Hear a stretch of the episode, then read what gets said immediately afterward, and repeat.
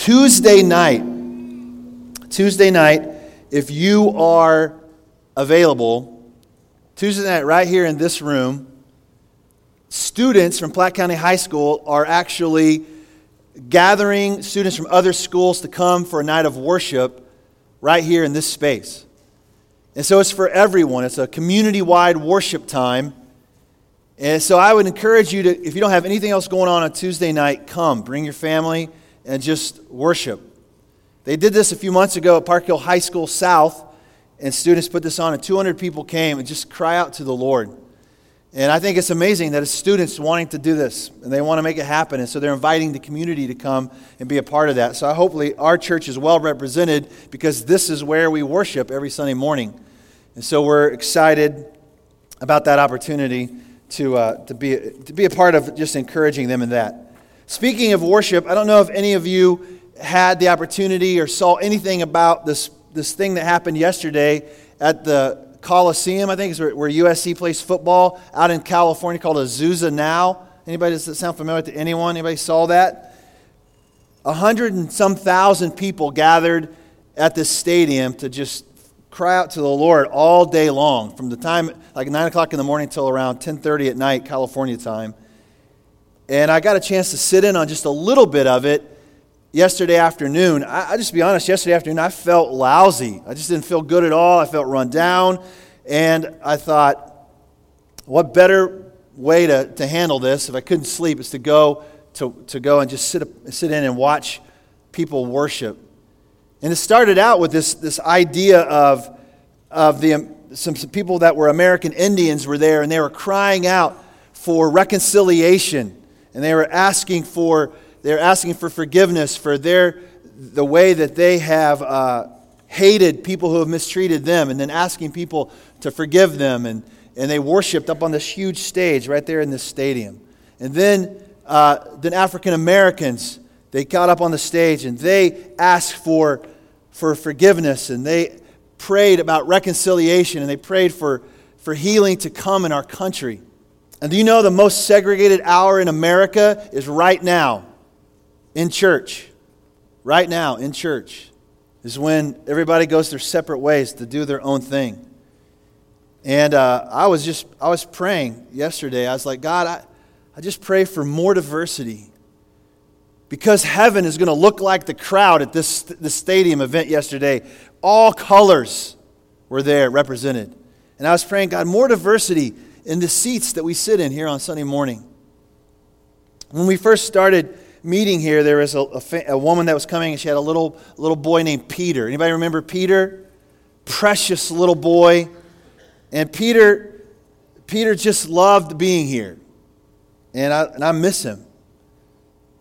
And so I, I just want you to pray with me about what would it look like if there was a more diverse crowd here in this place. Make us uncomfortable, God. Challenge us to see that they worship differently, but they worship the same God. And they worship differently up on the stage. It was powerful. American Indians, and then African Americans, and then, uh, and then um, different denominations. The Catholics asking for forgiveness from the Protestants, the Protestants asking for forgiveness from the Catholics. Just looking for unity with this idea that when unity comes, when people stop dividing because of color or race or denominational lines or whatever it is that we use to divide ourselves, when people get over that and they start coming together as one in Christ, then the world will know that Jesus came. That's what the Bible says in John chapter 17. That's what Jesus says. And I think it would be it would be powerful to see that happen in our community and pray that it does. So I was encouraged by that time and I felt better after I left. It's amazing what prayer and worship will do and some some Holy Spirit tears. You can clean your sinuses out a little bit. And came out of that feeling a lot better.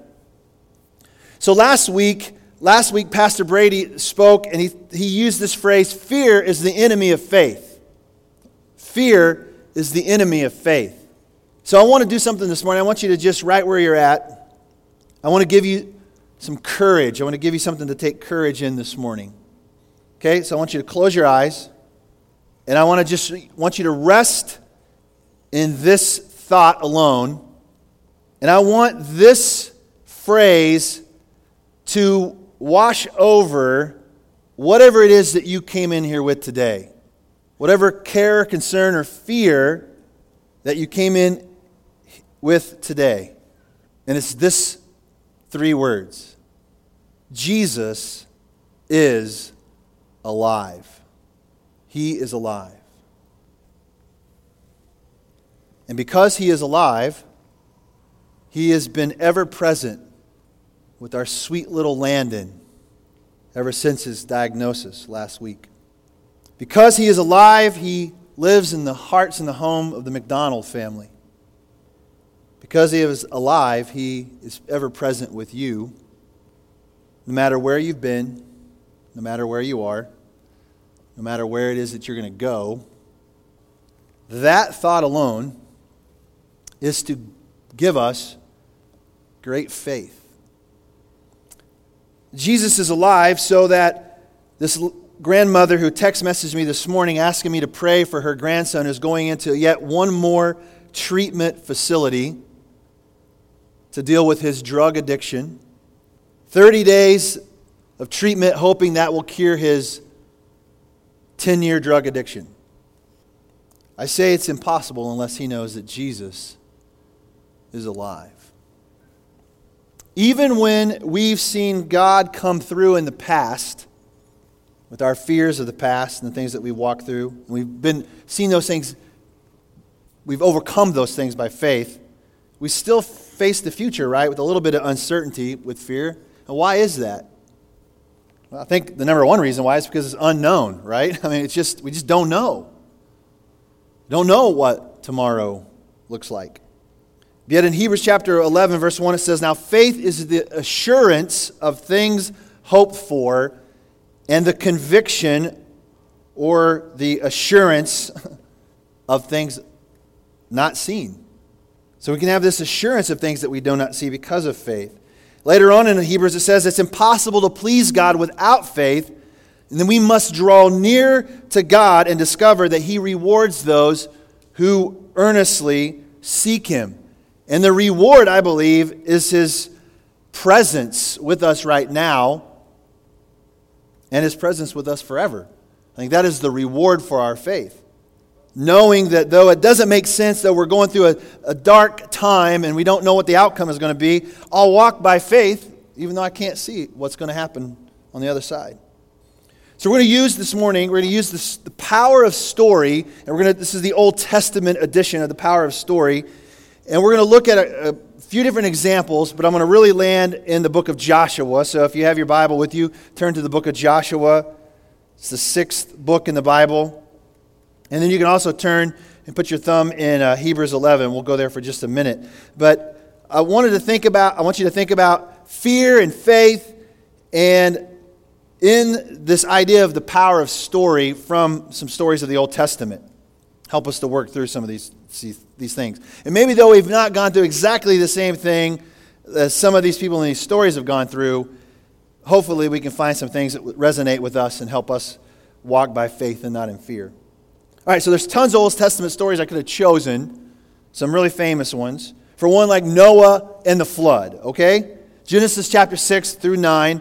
God cleanses the world with water, then makes a promise to man with a rainbow as a sign that he will never destroy the earth again with a flood. And can you imagine the faith it must have taken for Noah to hear this word from God and to start building an ark in a dry land where we're used to rain? We're used to seeing it flood occasionally and think that it, you know, it might be a good idea. It's rained some in recent times where you're thinking, if I start seeing animals walking two by two, I'm going to get a little bit worried you know?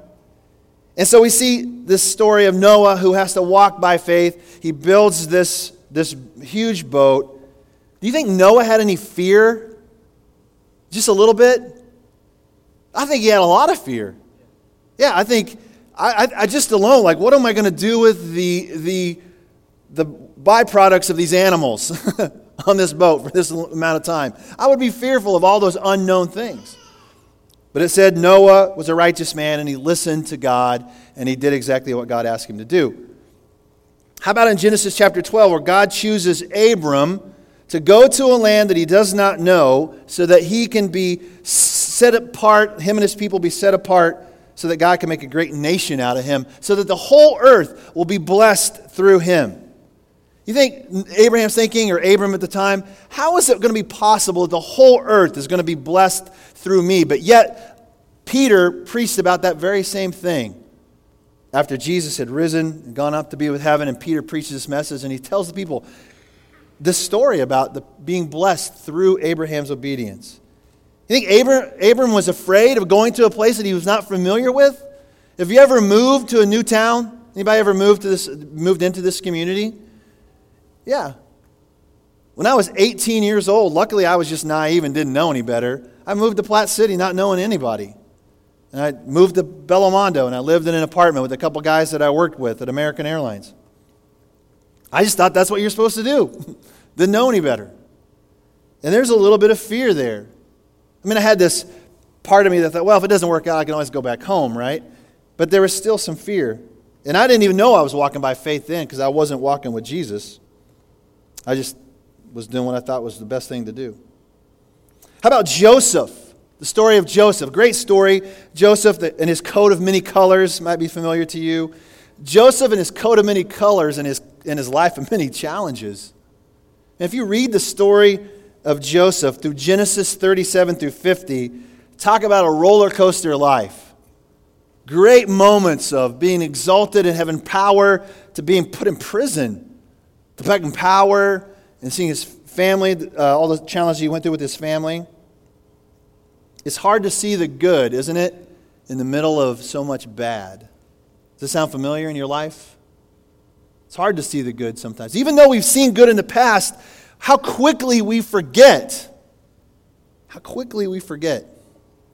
Let's look at Hebrews chapter 11. Remember, I was going to say we're going to look at there just for a minute, just to, to refresh your memory about the story. By, by the way, Hebrews chapter 11 is a great, great uh, word about faith and people who walk by faith.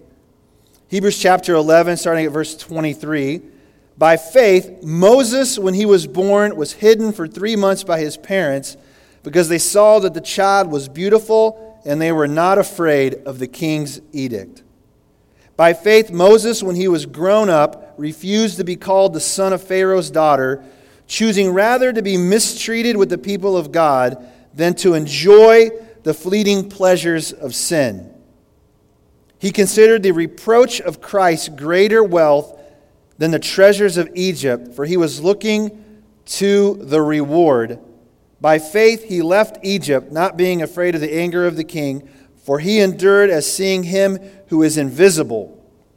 I love. He endured it by seeing him who is invisible, by walking in faith and just believing in something he could not see with his own eyes. By faith he kept the Passover and sprinkled the blood so that the destroyer of the firstborn might not touch them. You know the story of Passover where they were put, supposed to put the blood of the lamb over the doorframe so that the angel of death would pass over their homes. Do you think there was some fear as we placed the blood above the door? I mean, I hope this works.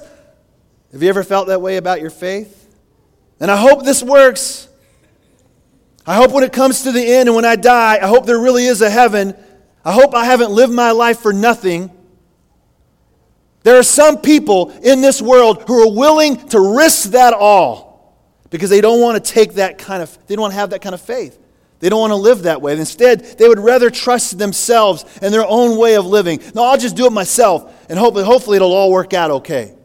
Like, hopefully I'm just going to die and be worm food and then there won't be no tomorrow. I'm sorry, but I'm not willing to have that kind of faith. I don't have that kind of faith.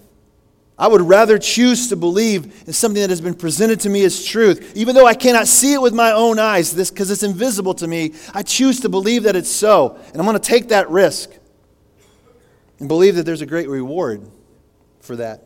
But the reward is greater than just eternity. The reward is today. There's something powerful about living by faith today. I love what Brady talked about. Like when you walk out in faith and when you live faith and you exercise your faith, you grow stronger. You get more bold. You're like, man, I can do this.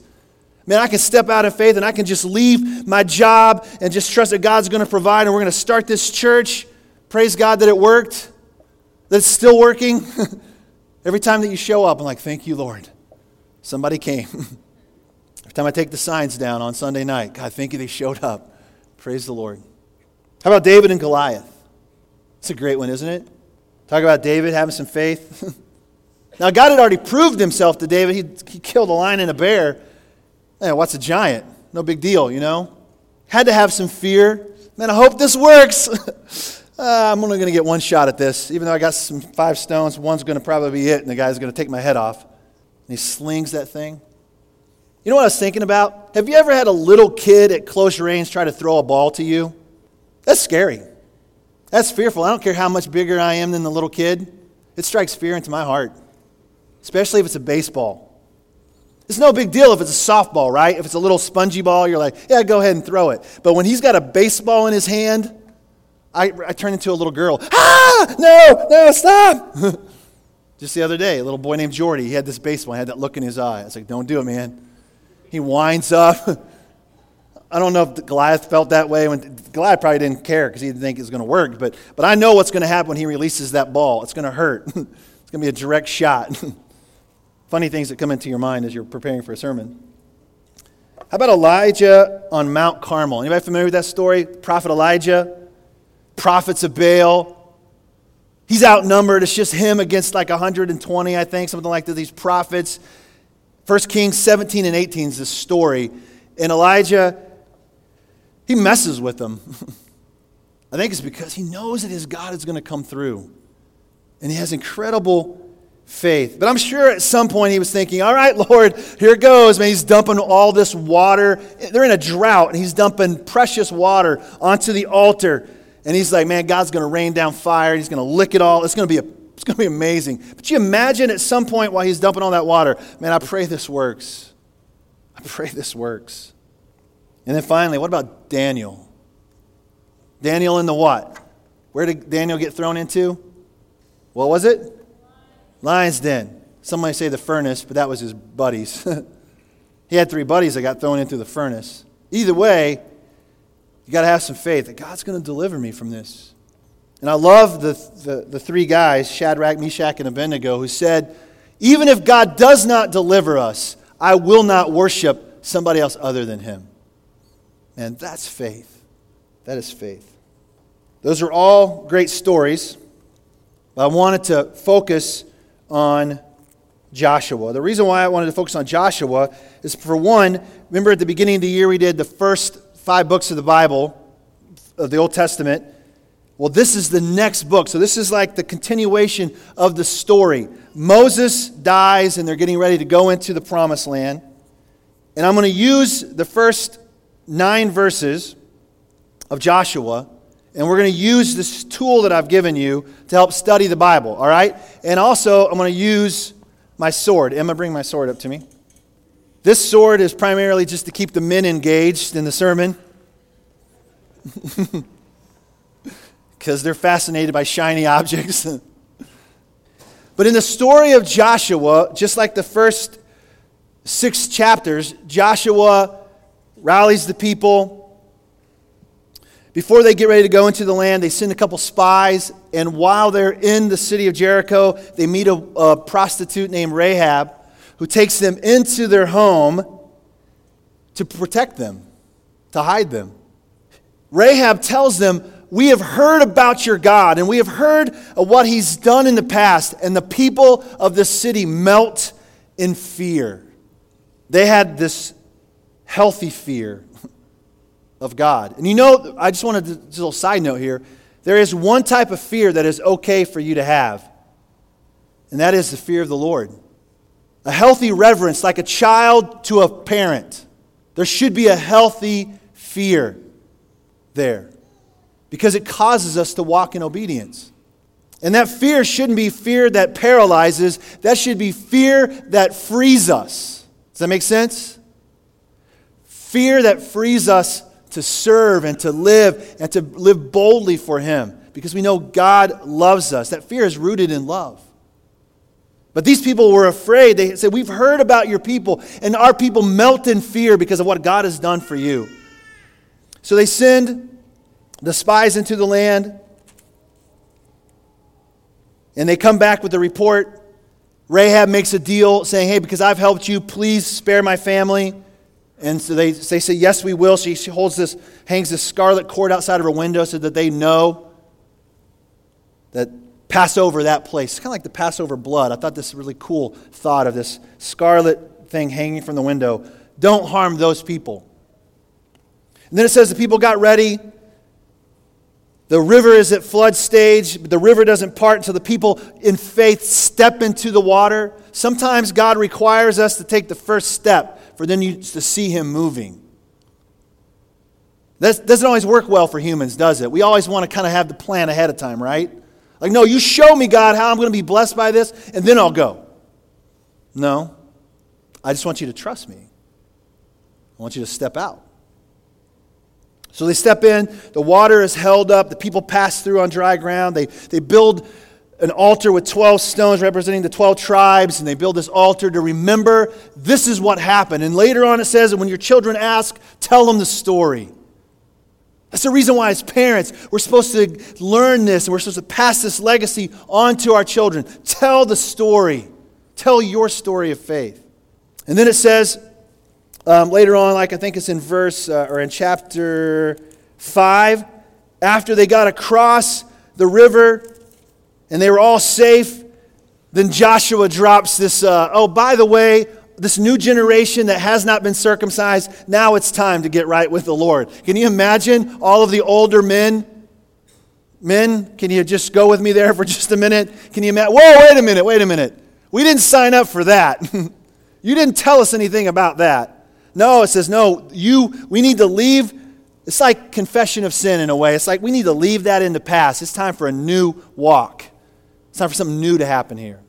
So they do that, and then, of course, they take time to heal. And then once they're ready, then it's the story of Joshua and the battle of what? Jericho. It's a powerful story. They walk around the, the city once a day for six days, and on the seventh day, they walk around it seven times. They blow a trumpet, and the walls come crumbling down. And God delivers the city of Jericho into their hands. And the only people who survived was Rahab. Which, by the way, it's kind of a cool story. If you look forward to Matthew chapter 1, guess who shows up in the genealogy of Jesus? Rahab.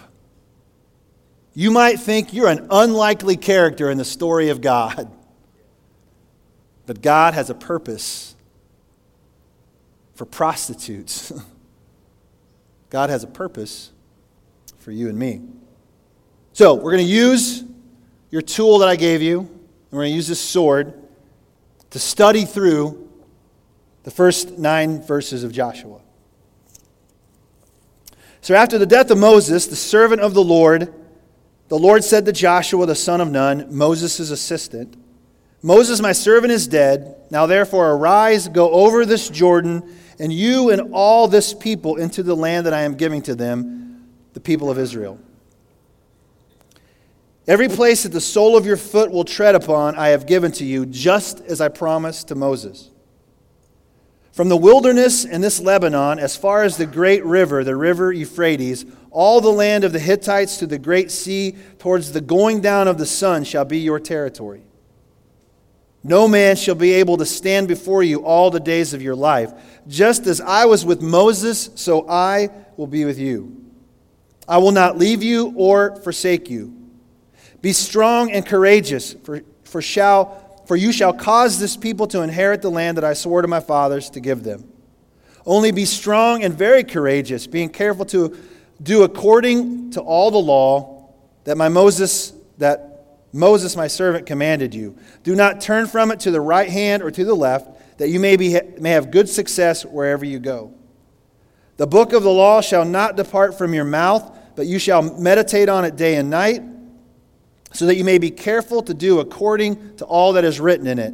For then you will make your way prosperous, and then you will have good success. Have I not commanded you? Be strong and courageous. Do not be frightened, and do not be dismayed, for the Lord your God is with you wherever you go. So the sword. At the point of the sword, what do we learn about God through this passage of Scripture? Okay? So I want you to participate. What do we learn about God through just these nine verses? What do you think? Help me out. Get a little bit louder. He's what? He's always with us, okay?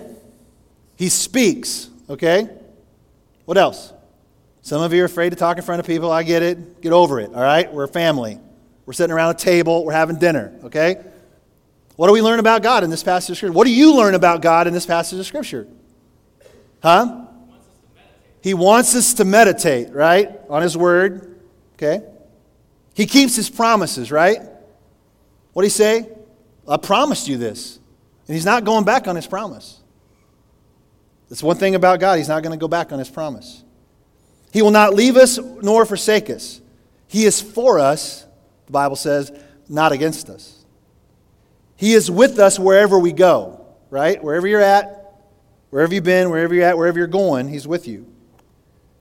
He has a perfect plan for us to follow, and when we obey Him, we experience blessing that comes through that obedience. Okay? So the bottom part of the sword, pointing to man. What do we learn about man in this passage of Scripture? What do you learn about yourself, maybe? For one, why is God telling them not to be afraid? Because we're f- afraid. we're fearful. Adam and Eve started that whole fear thing in the garden when they were hiding from God after they had eaten the fruit. One thing we learn about man is we always need to be reassured. Have you, if you have kids, do you just tell your kids one time that you love them? No. Husbands, on your wedding day, I do. That's it. I'm not telling that ever again. I love you. One time, right? No. Men, man, humans need to be reassured. Therefore, uh, men, mankind needs to be reminded. Do you ever forget sometimes, right? We need to be reminded. And then lastly, God still uses men to accomplish his will on earth. Who is God doing this through? He's doing it through Joshua. He's doing it through a man, human. He's accomplishing things through you today. Is there an example to follow? So we got two, two edges of the sword. You know, it says that the, the word of God is sharper than a double edged sword. Okay, so on one side, what is the example for us to follow? Joshua's life, for instance, is a great example to follow. He's a good leader, he's a good example. Not perfect, but he's a faithful man, faithful to the end of his day. Joshua listened to the Lord. You know, he had seen how God was with Moses, he saw that example, and he had no reason to believe why God wouldn't be that way for him. Was later on in the book of Joshua that Joshua said this phrase Choose this day who you will serve. And then what did he say? As for me and my house, we'll serve the Lord. That's the example to follow. He goes, Choose this day. Every single day, we have the opportunity to choose in the way we spend our money, the way we spend our time, the things we spend our worship on, our praise upon. We give a choice to choose this day who I'm going to serve. And so Joshua says, as for me and my house, we will serve the Lord. I don't know how many times growing up, my parents like, well, we're not them. And, in our house, this is how we do it. We're going we're gonna go to church on Sunday morning. stay up late on Saturday night if you want, but on Sunday morning, you can go the church. There's probably some times I hated it, but right now, I'm so thankful my parents included me in that and encouraged me to go. There's the same way in my house with my kids. As for me and my house, we're going to serve the Lord. And that might mean we have to do without some of the world, world's gifts and things that the world has for us. We have to do without that. That's fine. But we're going to instead receive blessing that comes from being obedient to God. And then lastly, the other side of the blade is there a command to obey. Now, this is kind of a no-brainer in this particular passage of scripture, passage of scripture, because look what it says in 6 through 9 again. Be strong and courageous, for you shall cause the, this people to inherit the land that I swore to your fathers to give them. Only be strong and very courageous, being careful to do according to all the law that Moses my servant commanded you. Okay? Do not turn um, from it to the right hand or to the left, that you may have good success wherever you go. This book of law should not depart from your mouth, but you shall meditate on it day and night, so that you may be careful to do according to all that is written in it. For then you will make your way prosperous, and then you will have good success. And then he says, Have I not commanded you? Be strong and courageous. Do not be frightened, and do not be dismayed. And the reason why we don't have to be frightened or dismayed, because the Lord your God is with you wherever you go. Be strong and courageous. So I want to finish up with a few questions for you today. Is fear keeping you from walking in faith? Is fear keeping you from obeying the last thing God has asked you to do, whatever that might be?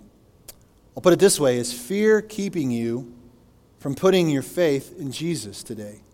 Do you know that the Bible says God's perfect love casts out fear? So maybe until we've learned about this love that God has for us, the love that He's demonstrated through the death and resurrection of Jesus. The Bible says nothing can separate you from that love. But what fear would keep you from putting your faith in Jesus? Fear that you're wrong? And that there's no reward in the end for that. You know what? When I was younger, it was fear that I would miss out on something that the world had to offer me. Like, if, oh, if I give my life to Jesus, then I'm going to miss out on this fun. Ladies and gentlemen, let me just tell you, I've tasted most of that fun, and it leaves a bitter taste in your mouth at the end of the day. It's really not that what it's all cracked up to be. Are you fearful of what your family would think? Maybe. Man, if I really put my faith in Jesus and trusted Him, I don't have to explain myself to a lot of people. People are going to wonder, I don't know what it is. What fear keeps you from putting your faith in Jesus? Is fear keeping you from forgiving others? This was a big theme in this prayer gathering in California yesterday. There was a lot of repentance going on, people who have held on to anger and bitterness towards someone else that is different than them. Maybe in your world, you don't have to look very far to find the one that you're angry and bitter towards. But is fear keeping you from letting go and forgiving them? Reality is, is you're still locked in a prison if you're not willing to let go of that.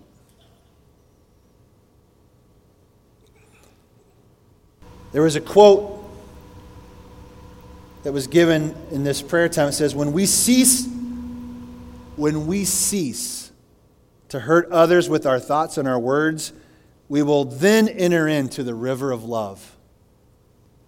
But only until we cease will you enter into that river.